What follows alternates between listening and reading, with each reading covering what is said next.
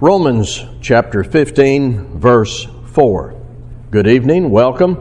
We're going to be in Romans 15, verse 4 to begin our study together this evening. You know, one of the hazards of doing sermon planning so far in advance, as is my practice, Mother's Day and Father's Day sometimes just slips right over my head. And about the time I think that bothers me, Jason gets up here and says everything that ought to be said. Thank you, Jason. In Romans, Paul has made the case clear that man's problem is sin, and the gospel of Christ is the only remedy to receive forgiveness of sins, hearing the gospel, believing in Christ, confessing that belief, and the apostles said, Repent and be baptized, and then walk in newness of life. We say that all the time. We're familiar with that. Paul delivers that message in Romans. There are places where he makes reference to some person, event, prophecy, or statement in the Old Testament. And that sends to us the message that Paul believed the Old Testament was a valuable resource in learning about God and God's plan. Here he says it very directly, Romans 15:4, for whatever was written in former days was written for our instruction, that through endurance and the encouragement of the Scriptures we might have hope. The Old Testament contains the law of Moses God gave to the Jews before Christ. And we understand that we are not under that law. We no longer take animals to the altar. Paul made that very clear in Romans chapter 7. But that doesn't diminish from the value of the Old Testament as it informs us of all that God did in His grace leading up to the coming of Christ. And the book contains the creation account, the history of the Israelites, prophecies pointing to Christ, and timeless illustrations of moral value. I want to talk to you tonight about studying Old Testament narratives. Studying Old Testament narratives. I think I know that especially on a Sunday night, I'm talking to Bible readers. What I'm going to say tonight can help you navigate narratives in the Old Testament. I hope it will help us understand and benefit more from what we read in our daily Bible reading, particularly most of the year when we're in the Old Testament. First of all, when I'm talking about an Old Testament narrative, what am I talking about? A narrative is simply a story. It's a true account of something that really happened and it's reported for future generations it has been calculated that about 40% of the Old Testament is narrative material. The story of Noah and the flood, the story of the Tower of Babel, many stories, historically true, linked together in sequence related to the history of the Israelites in the Old Testament. As you read the Old Testament, you may feel like you're reading one story after another, but they're all linked. They're all connected. They're united by theme. And the theme is God had a plan. He executed that plan through the Israelite nation, and in doing that, lessons are recorded for us but then, primarily, what that's all about is Jesus coming to die on the cross and make available to us salvation from sin and eternity in heaven. It has been observed that when you navigate through Old Testament narratives, Old Testament stories, there are three levels. I think this is a good way to look at it. One, everything in the Old Testament tells us about God and His plan. That's primary. Everything in the Old Testament tells us about God who had a plan. And as He faithfully worked out that plan, He did so, according to men's reasoning, slowly but with purpose, leading history to the coming of Christ. We sometimes call that the story of redemption, or we call it the scheme of redemption. Everything is about God, who God is, and what He did to bring the Savior to the world. So that's top level, God's plan. In executing God's plan, he formed a nation and used that nation. So that's Israel. The Old Testament relates the history of the nation of Israel. That's important because God made promises to Abraham that came to pass through Isaac and Jacob and Joseph. And what was happening is God was forming a nation. He formed that nation, and then from that nation, particularly from the tribe of Judah, Christ came. Much of the New Testament makes reference to God's work through God's nation that led to Christ coming. The New Testament refers to that. We can go back and track that in these Old Testament narratives. Prophecies made to Israel, the types and images and instructive material became vital when the apostles told the Jews that their history was about God's plan to save Christ and what they read about in the Old Testament scriptures, what they read about there and heard about, read in the synagogues, was now coming to pass through Jesus Christ. So you have what might be called top level in Old Testament narratives God and His plan. And then you have God's use of Israel. And third, I'm going to say universal lessons in the Old Testament. For anyone today to learn when reading that book. There are in the Old Testament examples of good behavior we learn from those. There are examples of awful, wicked, evil, horrible behavior, and we learn from those examples. There are stories where it is apparent that sin is destroying a family, or sin is destroying a nation or a people.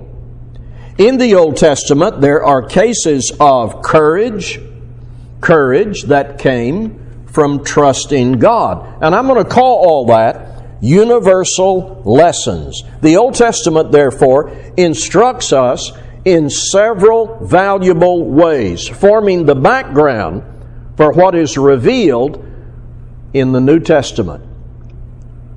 Top level, God and His plan. Secondly, His use of the nation of Israel, their history being documented, and then universal lessons in the individual narratives. Now, let's move a little deeper. Don't ever think that because I gave you three points, we're done. We're going to move a little deeper now. When you read Old Testament narratives, you're always reading as a disciple of Christ, with the eye of a disciple of Christ. You're looking for things that connect to discipleship described in the New Testament. Now, in most cases, for people who attend on Sunday night, we're more familiar with the New Testament than we are the Old, and that is as it should be. But there is built into that a little risk I want to talk about. And that risk is for me to say, as I read the Old Testament, well, I'm under the New Testament. And then just quickly glide by those narratives in the Old Testament. That's when we need to remember what Paul said. Whatever was written in former days was written for our learning. So, being a disciple of Christ, I read with the eye of a disciple. I look for things that contribute to and connect to discipleship, but I also recognize what Paul said that these things were written for our learning.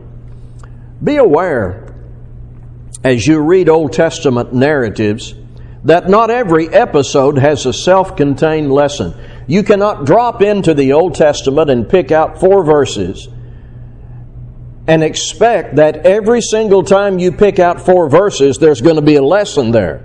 Sometimes it is simply history with supplied context. There may not be a self contained lesson in that little section you have focused on. It may be about the movement of people from place to place. It may be a geographic reference. It may be details having to do with governments or battles that may not have a self contained lesson. It's just historical context. There may not be some lesson for us there. If we try to force every narrative, every section in the Old Testament into practical application molds, we may get off base. Preachers can be guilty of this. You read an interesting passage and you take three or four points and you find those points in that passage, though they may not, in fact, be there. I tell young preachers when I do that young preachers workshop every year up in Dallas, I tell them the Old Testament is not a sermon outline book. It's history of God and his dealings with the nation he formed to lead to the Christ he sent. And you have to, you have to navigate it with that in mind first. Not every episode has a self contained lesson. Then, not everything reported is recommended.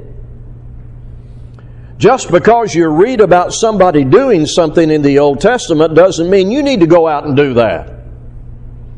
Remember, there are reports of both good behavior and evil behavior. We imitate the good and learn from it with the eye of a disciple. We are warned by the accounts of evil. Now, that's the introduction. I want us to take up briefly two Old Testament narratives and put to use the very things we've been talking about. We're going to take two examples. They're, they're located in the book of Genesis. They're familiar to all of us, and we're going to navigate these two narratives in keeping with what we've presented about the best way to navigate Old Testament narratives Noah and the flood. Listen, please, as I read from Genesis 6. By the way, the first thing you're going to do about an Old Testament narrative is to read it. When man began to multiply on the face of the land, and daughters were born to them, the sons of God saw that the daughters of man were attractive, and they took as their wives any they chose. Then the Lord said, My spirit shall not abide in man forever, for he is flesh. His days shall be a 120 years. Nephilim were on the earth in those days, and also afterward, when the sons of God came into the daughters of man, and they bore children to them. These were the mighty men who were of old, the men of renown. The Lord saw that the wickedness of man was great in the earth and that every intention of the thoughts of his heart was only evil continually. And the Lord regretted that he had made man on the earth, and it grieved him to his heart. So the Lord said, I will blot out man whom I have created from the face of the land, man and animals and creeping things and birds of the heavens, for I am sorry that I have made them. But Noah found favor in the eyes of the Lord. These are the generations of Noah. Noah was a righteous man, blameless in his generation. Noah walked with God. And Noah had three sons Shem, Ham, and Japheth. Now the earth was corrupt in God's sight, and the earth was filled with violence. And God saw the earth, and behold, it was corrupt, for all flesh had corrupted their way on the earth. And God said to Noah, I have determined to make an end of all flesh, for the earth is filled with violence through them. Behold, I will destroy them with the earth. Make yourself an ark of gopher wood. Make rooms in the ark and cover it inside and out with pitch. This is how you are to make it the length of the ark, 300 cubits, its breadth 50 cubits, and its height 30 cubits.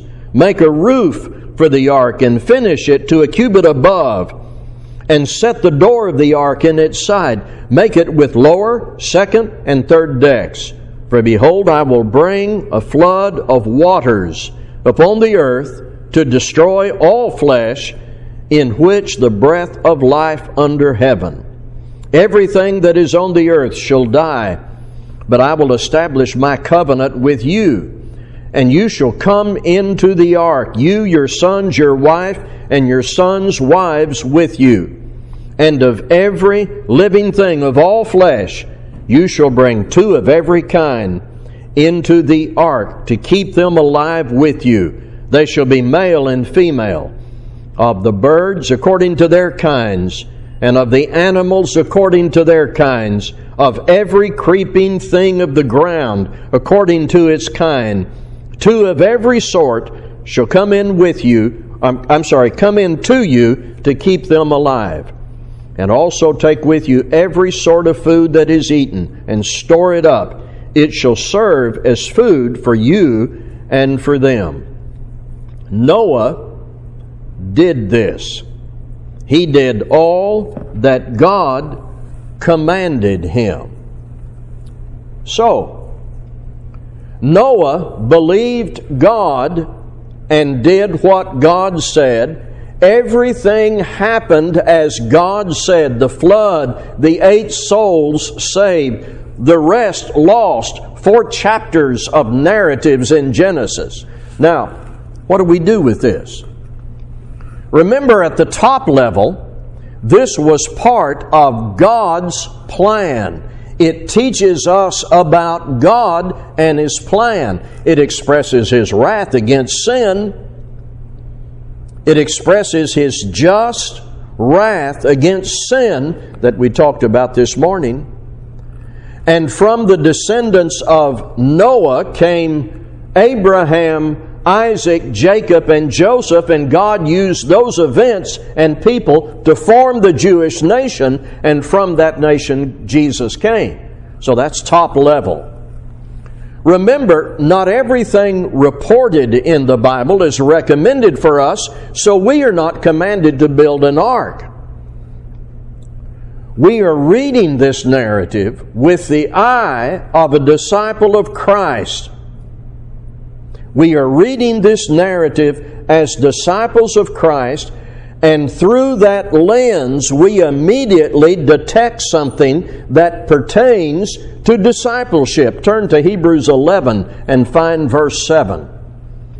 When you read this narrative in the Old Testament through the eyes of a disciple, you immediately recognize something that pertains directly to discipleship, and that is fundamentally the activity of faith. And in fact, New Testament writers bring this up. Here's Hebrews 11 7. By faith, Noah, being warned by God concerning events as yet unseen, in reverent fear, constructed an ark for the saving of his household. By this he condemned the world and became an heir of righteousness that comes by faith. What's happening in Hebrews 11? Instruction is being given to disciples of Christ regarding the maintenance and perseverance of the activity of their faith. So, the flood narrative is part of the history of God's dealings with man and God's plan, its background for the formation of the nation of Israel, but for us, it reinforces the value of obedient faith. That's good for us to remember and dwell on every day. but also useful when we speak to others about what faith does. Noah believed and obeyed, and what was written in former times was written for our learning. Back in Genesis now, let's do that again. Turn a few pages to Genesis 11. Genesis 11. The first thing you do about an Old Testament narrative is read it.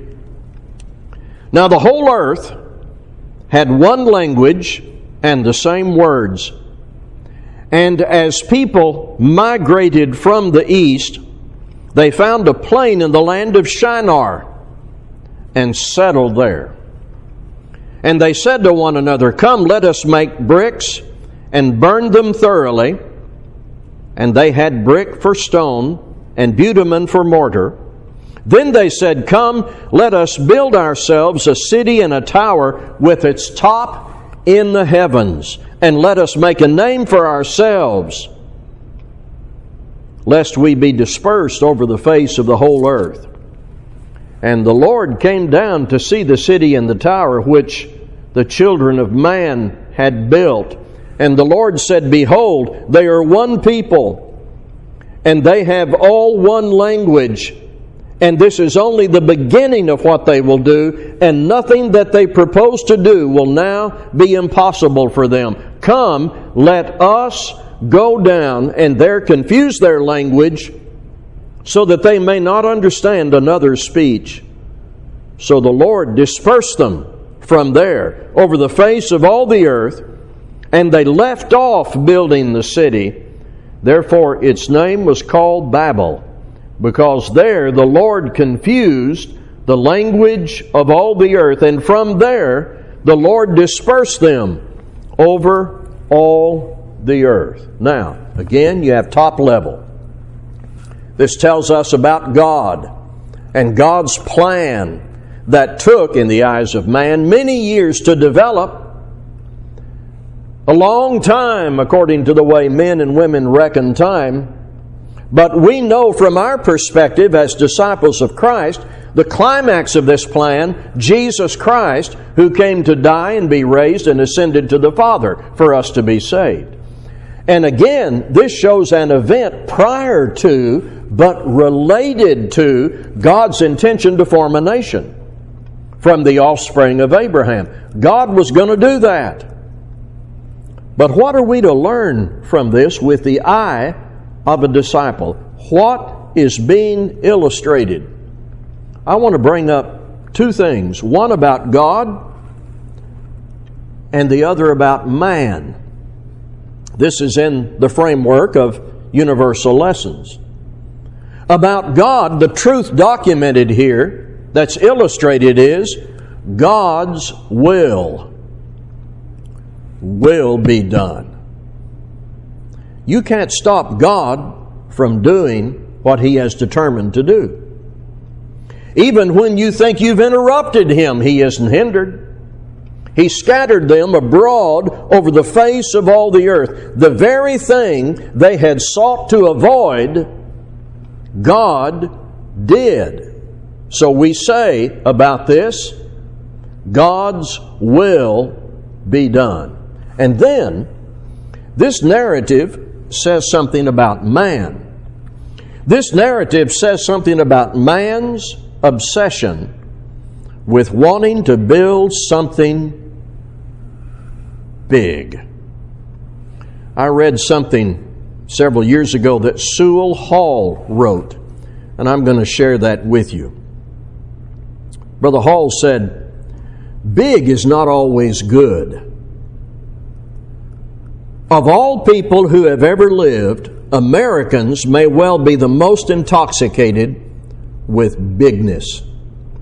We take pride in living in the biggest cities in attending the biggest school and undergoing surgery in the biggest hospitals, to say nothing of having the biggest house, driving the biggest car, owning the biggest farm. All too often, such standards are applied religiously.